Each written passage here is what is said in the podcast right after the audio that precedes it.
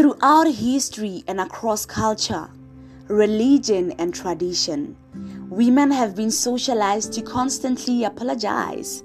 But, dear Shiros, I present to you hashtag Friday Retreat with Daisy, a show that seeks to break down gender stereotypes, unleash women's leadership potential, and help them harness their inner power. We will be focusing on women empowerment, women in ministry, women in purpose, and women in leadership because these are the layers that makes us who we truly are.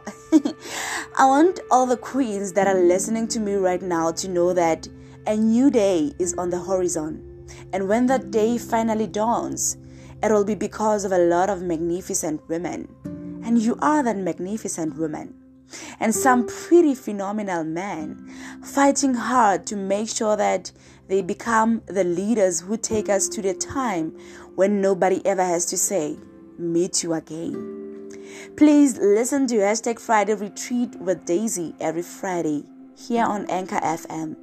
Dear She Who Reigns Supreme, together we will unleash girls' power in all its dimensions.